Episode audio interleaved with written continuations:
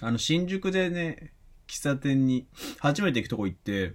うん。ご飯食べたんだけど、そもそも喫茶店で軽食食べるのが久しぶりで、開拓。本当にあの、カレーとかパスタとか置いてあるとこでさ、カレーもパスタも定番だね。そう。で、ナポリタンを久しぶりに頼んだのね。いいね、ナポリタン。東海近辺かだったら、鉄板ナポリタンで、鉄板に卵を敷いて、山盛りのナポリタン出てくんじゃん。はいはいはいはい。新宿は東海近辺じゃなかったから、普通にお皿に山盛りパスタだったんだけど、あら、お友達なれず。あんな多かったっけパスタって。そんな多かったあなんかね、食べてもあんま減らんタイプのパスタだった。あー、いや、時々あるよね。あの、麺系で食べても食べても減らんタイプ。そう。なんかちょっとね、麺が、まあ、多分喫茶店結構どこも麺柔らかめというか、もちもちもっちゃりもう、ああ、うん、わかるわかる。ぐらいもの麺のイメージあるじゃん。う。はいはいはいはい。の塊に近いうんうん。山があって、なかなか切り崩せずになんか、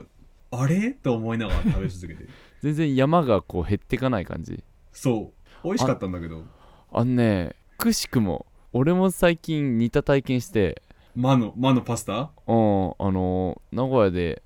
初めて行った喫茶店で遅めのお昼食べて、せっかくならでナポリタン頼んだらいうん。やまたこれ山が減らんのそれ鉄板だった。あね鉄板じゃないギンギンのお皿ギンギン。給食パスタやん。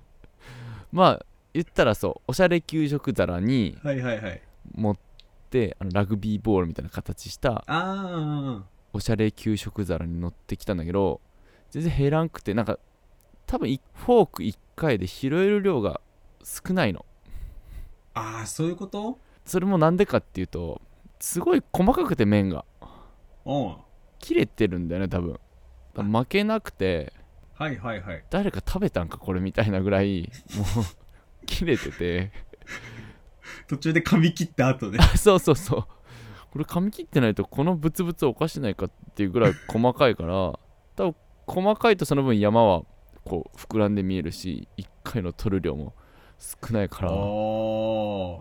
俺が食べたパスタはねそのせいそれがあるのかなうん多分ね、あの、スプーンついてなかったのよ。ほうフォーク一本で戦わされてて、ああそれで一回に取る量が少なかった説もある。そんなにスプーン使うラーメンで言うとこのレンゲぐらい使う。ああちゃんと使うねちゃんと使うよ。で、あとね、あの、椅子に対して机が低かったっていうのもね、可能性はある。ああまあ喫茶店あるあるというか喫茶店の定義ぐらいのとこだけどねそう。だからあの、絶妙な高さの食べづらさとフォーク一本。あとは多分普通に量が多いんだけど、そのせいで全然減らんかった。そうかそのあの高低差にはスプーンが欲しくなるんだうん。運ぶのにで結局、左手添えて食べてたもんね。ああこぼれんの怖くて。はいはいああなるほどスプーン代わりにでね そうそあのすごい上品な方が食べる所作みたいな う。いや、もう本当に、デニムにパーカー着てるやつがやるような所作じゃなかった、あれは。そうねで多分もぐもぐしてる時お口に手当ててるみたいな そう。ほでこれがね、映画見る直前とかあったから地味に焦 って。ヘラそうン、ねヘランパスタがヘランってなって。うんすごい。結局また行くんだろうけどね、その喫茶。結構いい場所になったかうら。ん俺の方もねまた行きたいということで、今週もコーヒー一杯ほどお付き合いください。たっぷりって言ったら米だったぞリームソーダ言ってんのそれ生クリーム別で食べとるなんか名古屋弁で喋っとるらしい。脳がバグっちゃう。喫茶ほぼ8。辰馬です。翔太郎ですえー、喫茶法8です。このポッドキャストは、喫茶店好きの二人が送る日常のあれこれや気になることを取り留めもなく話すポッドキャストです。えー喫茶店でコーヒーのお供に聞いていただければと思いますので、どうぞよろしくお願いします。この間、先週末かな、久しぶりに遠出して、群馬の方まで足を伸ばしたんだけど、ああ山奥そう。で、帰りにちょっと温泉地寄ってこって行って、伊香保温泉っていうところああ伊香保温泉なんかインターがあるイメージに寄ったんだけど、うん山の上に神社かなあれはがあって、うんうんまあ300段400段350段ぐらいかな、ままあまあ、あ石段があって、まあ、その左右がなんだろう参道みたいにあのおせんべい屋さんとかああーはいはいはいあの栄えた左右栄えた階段ねあそうそうそボクサーがトレーニングで走る感じじゃなくてうじゃなくてあー観光地の参道って感じであはいはいはい多分その他にもなんかロープウェイで山の上登ったりとかあーまあまありがたい美術館とか写文真館が足元にあったりみたいな、うんうんうんまあまあ結構栄えたとこなんだけどそこで結構並んでるおまんじゅう屋さんがあると明お人気店そうで並んでみて温泉地で売ってるからまあ温泉まんじゅうなんだけどああそうねでちょっと調べてみたらどうやらその店舗が温泉まんじゅう発祥の店と呼ばれているらしいとおお発祥を名乗ってる名乗ってる帰ってきてから調べたらもちろん諸説ありなんだけど、まあねもちろん結構そうやって書いてあるところが多くて発祥の地と言われても温泉まんじゅうってなんぞってなるじゃうん温泉まんじゅうってなんぞん俺は茶色いまんじゅうだと思ってたからああ温泉まんじゅうといえば茶色そうでもそもそもなんで茶色んってなったらこれも温泉まんじゅうの作り方諸説あるんだけどだかまあねそこら辺はら生地にその温泉を練り温泉の水を練り込む生地温泉水を練り込むっていうのが一つつとはいはいはいおまんじゅうはどうやら作る工程で蒸すっていう過程があるとなんかなんか肉まんとかああいうふわふわ系は蒸してるイメージあるよねうんうんうんうんうんうんうんあそのそのイメージそれだよそれうんうんでその蒸す時に使う水を温泉水でやってるパターンがあるとそれはなんか硫黄とかだけ入ってきそうで嫌だな生地に練り込むのも結局一緒よそれまあそうだねちょっと温泉入ってんだあれで思ったのがその伊香保温泉の温泉ここは鉄分豊富ですみたいなのを歌ってるところで、ほあの温泉が出てくる蛇口っていうの出てくるとことかあのお風呂のへりとかが結構本当に鉄溜まってんだなみたいな感じで茶色さが出てるのはいはい鉄サ分ビって感じサビじゃないけど石とあまあまかあそうそうに茶色がつくのよねそう。あの、天然温泉のお風呂だとあるあるの湯船の減りの変化、はい色変わるとか、はへなんかこびりつくみたいなやつ。汚れっちゃ汚れですけどこれが温泉ですってとかあ、ねそうんうんう。なんか変な免罪符みたいな感じになってるん ですね。あえて洗いませんってとこねで、伊香保温泉のそれは茶色かったから、はいだからその、さっき言った温泉まんじゅうの作り方を経って温泉まんじゅうが茶色くなるのはわかるのよ。あまあまあそうねわかるでも温泉ってなんか温泉地ごとというか、湧いてる場所ごとで成分違うよね。ああは硫黄が豊富ですとか、なんか、いはいはなんとかカルシウムがとか。い前どっかで行った温泉で分類みたいなのがあって9個、9個に分類されてました意外と少ないけど、でもまあまあ分類あるは、あるんだよね。うんだったら、温泉まんじゅう茶色じゃないやつあってもよくねって思ったんだけどさ、ああその9分類全部茶色になるんかな温泉全部茶色かって言われると確かに茶色ではないかもないやつもあ透るか明なやつとかさ、うんなんかもうこれ、この発祥の地、伊香保温泉のおまんじゅうをパクって、よその温泉地、とりあえず茶色いまんじゅうを売って温泉まんじゅうと歌っている説が俺今濃厚なんだけど、ああそういうことね疑ってるわけねそう。うーんてかむしろ温泉で売ってりゃ温泉まんじゅうって名乗ってしまえるよねっていうところもあるよねそうねだから名乗るのはいいんだよね温泉で売ってるまんじゅうを温泉まんじゅうってそうねたいだやいいんかななんか家庭の中に温泉が練り込まれていないと俺もちょっと消せないいや脳内になってしまっているそれはそれは温泉卵をどう処理するかだよ温泉卵はキッチンで作られる数の方が多いと思うからキッチンで作られても温泉卵って言っちゃうからもうだからもう今ではあの形と色と温泉地で売られてるっていうのが条件になっちゃってああもう練り込む銅は関係なしでってことるねそうそうそう由来は元をたどればですけどなるほどね発祥のとこで食べれたからよかったわそう薩摩が見た食べたのは辞書で言えば丸1の方の温泉まんじゅうだよああ、はいはいはいはいはいはいはいはい。でもそなるのほど他ねのところのは丸2の転じてじゃないけどもうその、丸一とは違うものってことね。うん、みんなが真似してやりだしたやつだからオリジナルじゃないですじゃあまあなんか、大元の食べれたから、そんなしてやられた感ないでいいや。うんここからは心構えしながら温泉まんじゅうと対峙していくことにするよ。俺あんま温泉まんじゅう聞きながらあんま思い浮かべれてないから今度見てみるね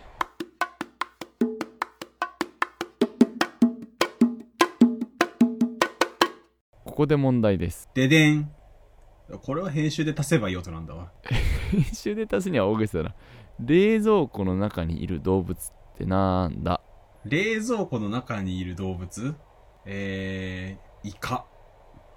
あ、ゾウゾあよかったちゃんとボケてかあのツッコミは待たずに本当の答え言ってくれるんだね ウうん。冷蔵庫で象だねうん。おおー今、急に童心に帰ったよ。イカって言ってた頃の達馬はちょっと大人だったねうん。でこういうクイズあるじゃんひらがな4文字っていうやつなぞなぞね。あそうそうそうそうなぞなぞなぞなぞってさうん。もうみんなちっちゃい頃やったやんパンはパンでもはみんなやったね。おおーもう早速言ってくれたけどうん。やっぱそれ1位かななぞなぞ認知度ランキングそう有名ななぞなぞランキング1位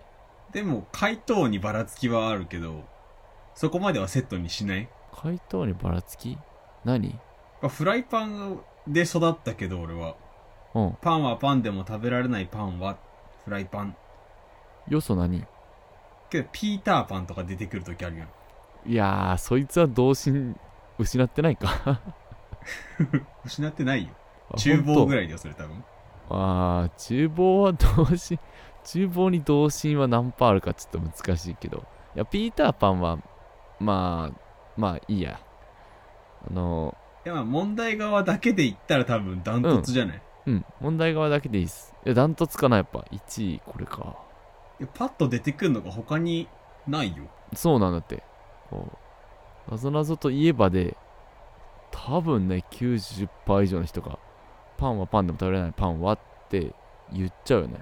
他の謎謎でし、あーってなる思い出の謎謎きっとありそうだな。でも覚えてないもんな。えっと怒られる飲み物はなんだ そうだ。違う、コーラ。えじゃあボケとんさっきから で恥ずかしいから突っ込まれる前に本当の答え言うの なんだそれ家の中できちんとしている場所はキッチン。これちょっともう答え言ってんもんね途中あ、本当に今の合ってたあ合ってる合ってるあとこれ結構上位なんじゃないかと思うのがお父さんのことがお父さんが嫌いな果物ってなんだ ドリアン。いいちゃんとボケてくんだって パパイヤですね。そうパパイヤはこれ結構上位だと思うんだけどえー、これわかるはわかるけど、そんなに品質じゃなかったかな。そうか結構最初の方で聞いたよ俺はでパパイヤはちっちゃい頃とかなんなら今でも食べたことほとんどないのにクイズの答えとして知ってるから不思議だよねドリアンの匂い嗅いだらみんな多分嫌いだと思うけどね。あ、童心忘れた、童心忘れた。いやでまあなぞなぞランキングもあるんですけどあ、その話じゃなかったんだ。いやもう一個あってなぞなぞってあうーん結構前提としてのルールが暗黙のルールみたいなのが存在してんじゃないかと あー、ある一定のレベルの理不尽さは許容せなあかんよね。あそうそうそう多分理不尽さあるよねうん。だからそれこそ最初の冷蔵庫の中にいる動物はって言って真面目に考えてイカとか言ってもブブーって言われるわけよの、真面目に考えたもん存だもんね。そうそうなんだって真面目に考えてはいけないっていうのが一個あるしまあちょっとトンチダジャレライムかわかんないけどライムは違うな。時々ライムみたいなやつあるけどトンチ、トンチかないやだからこのなぞなぞっていうのをうん。日本語を勉強した外国籍の人に出してうん。真面目に考えて答えてくれたのにうん。違うよ冷蔵庫の中にいる動物象だよって 言ったらもう怒んじゃないかなって俺は思うそれは 言い方次第だよ。そんないきなり道行く留学生っぽい人にそれやったらさすがに怒るけどさ。えーでも小学生だと思ってもうウキウキで留学生に謎なぞ出す小学生だよ小学生なら怒らないよ。小学生には怒らんな大人は うん。そうだわ。 いや、この謎謎ってのはね、そう。この、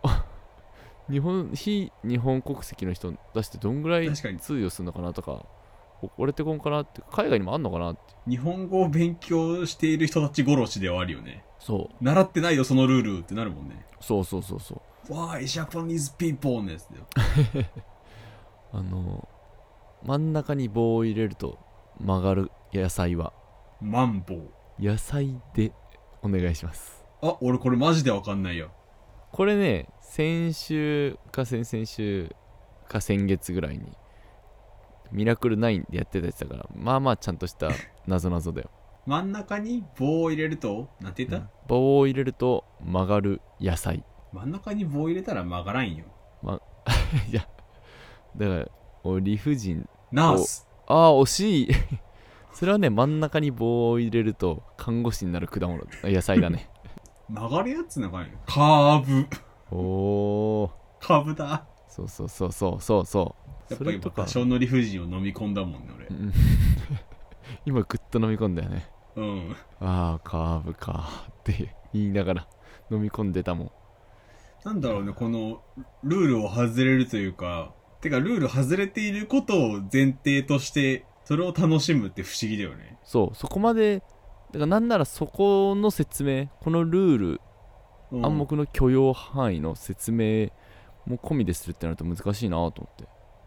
難しいね。やっぱその例題としてパンはパンでもっていうのは結構わかりやすいんじゃないああ言葉遊びだけど、うんシンプルな言葉遊び普通にパンはパンでもやったらなんか、あんまピリッともしないじゃん。 そうだねなんかそうだねピリッと感が少ないなフライパンはうん。やーいみたいな感じあんま出ないじゃん。出ない出ない出ないああいい例題なんだなこれだから汎用性も高くていいんじゃない1位にはしかるべき理由があるんだね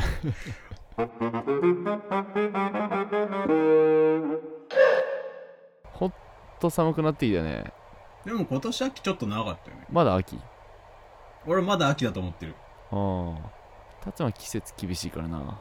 でも若干ね、秋にすがりつき、すがりついてる感は出てる。すがりついてるっていうとなんかこう、まだ秋だよねって確認し合ってる感じ。ああ秋したい本当の秋は俺はあの、ロンティー1枚で出れる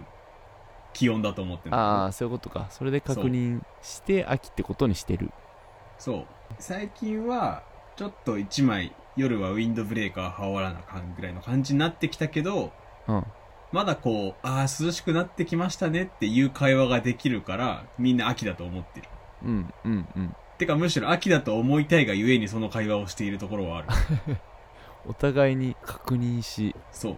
お互い秋にすがり付き合っています。ああそういうことねそうそうそう。ほっと寒くなってきたんだけどうん、あの、そんなキンキンに冷えてきたいやいや、この、やっぱキンキンに感じる、ほっ感じるよ。とっていうと、ちっちゃい「つ」が多かったもん、今。おお、そうそうそう、あの、このちっちゃい「つ」の量で、強調度が調整されてるよね。そうだね。たっぷりとかもたっぷりより、たっぷりの方が入ってるもんね。そうそうそうそう、そういう便利な「つ」ってのがいてさ、ほとんどのちっちゃい「つ」がそうかもしれん。でもまあそうだよね。みんなそんな意識してない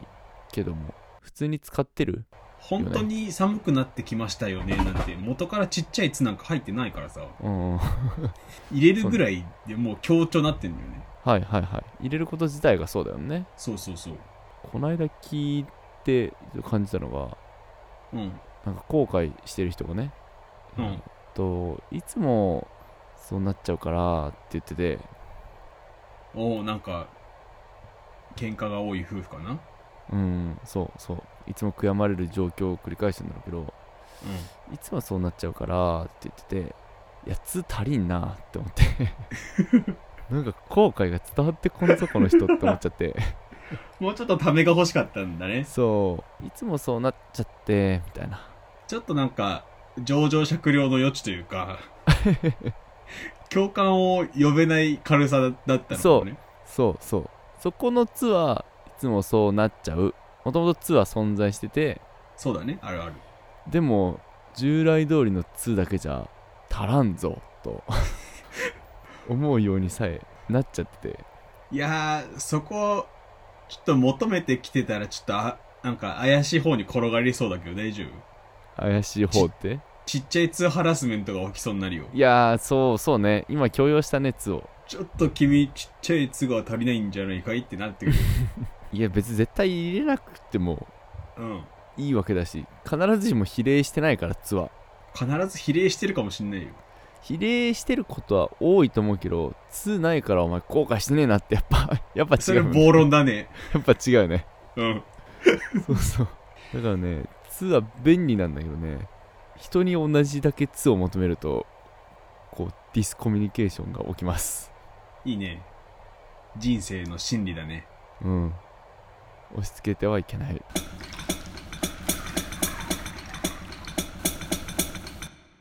エンディングです大好き、それ。エンディングはエンディングであるという印を入れなきゃいけないからねもう一回もう一回。エンディングですちょっとちっちゃかったんじゃない今、声。エンディングですはーい。あ、そう。名古屋の情報も入れさせてもらいますと。一番大事だからそこが求められてるからねこのポッドキャストそんなことないねいや、ほぼ8の、8は名古屋の8ですから。そうですね名古屋も入れていくと、まあ、最近の名古屋の話題といえば、まあ、ちょっと前になるんですけどああのー、名古屋市役所前にランドアバウトの交差点ができたそうなのあのラウンドアバウト知ってるみんな 俺あれねできてすぐ行ったええいいなちょっと待って待ってラウンドアバウト説明しとくとあのロータリー型の交差点というか4方向から車が入ってきて中でくるくるして出てくみたいな信号がないのも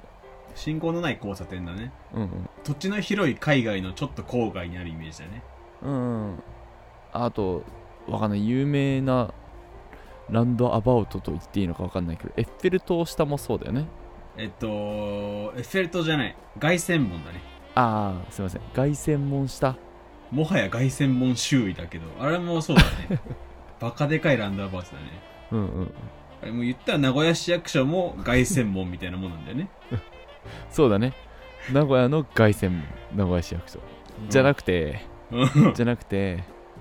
それもかなり大事なニュースなんですけど、うんまあ、一応有名度って言うならば久屋大通パークっていうのができましておーそれこそ今凱旋門と言い間違えたけどエッフェル塔がね名古屋にできたと結構な人が言って盛り上がってんだけどエッフェル塔を模したテレビ塔は前からあるんだけどねそもそも模してるうんそっかえ名古屋が先ってことはないはないねそんなことはないかそんなことはないねエッフェル塔は先ですね残念そうあの久屋大通公園ってもともと呼んでたやつが久屋大通パークっていうのに生まれ変わって綺麗になったねすごい綺麗になったし綺麗な以上になんか商業施設のおかげなのかテレビ塔がすごい綺麗になったからかなんかもう全部が重なってなんだろうけどすごい人を寄せ集めてて今人増えたねあれはなんか戦略がうまくいってるのかまあオープンしたてだからなのかはちょっとまだ判断しかねるけどうん人によってはまあ綺麗なの建てたからとかまあ最初だからって言うけどまあ翔太郎の確信としてうんこれは大成功だぞ続くぞとおーぐらい魅力的な空間でそうだね芝生だったりところどころベンチでたまるところがだいぶ増えたよねあそうね奥にすごいし広い芝生ができてそこがすごい居心地よくてうん前までのその公園がほ当にうっそうとしてライトもなくて薄暗いベンチと薄暗い池があってみたいなあそうだったんだそもそもなんか俺あの開発された場所の元の状態を知らんところが多かったからああそっかそっかいや本当危ないとこっていう認識で店もないから行く用事もないし光も少ないからそんな誰も近づかんみたいなとこがもう名古屋の最先端に急になったからもう、うんじゃあ大成功だわそうなのそうなのそうなので嬉しいしかもあれだよねあの開発したのが渋谷の宮下パークと作ったとこと同じとこだよねそうそうそうそうそうなんか今日本的に公園を整備して綺麗なのにしようみたいな制度がなんかあって東京で渋谷の宮下パークが最初にあってそれと同じ三井不動産レイヤード三井のレイヤードだねうんうんそれを言うとなんか名古屋の実力じゃなくちょっと力借りましたみたいになって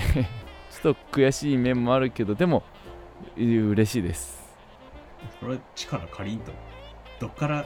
どっからが名古屋の力なんてなってくるけどということでまあ久踊りパークほんと名古屋の新名所ぐらいなんでねちゃんと境方面に人がうん移ってきてるから、うんこのまま免疫と二巨頭で頑張れるといいですねって感じだねうんうん栄え頑張ってほしいです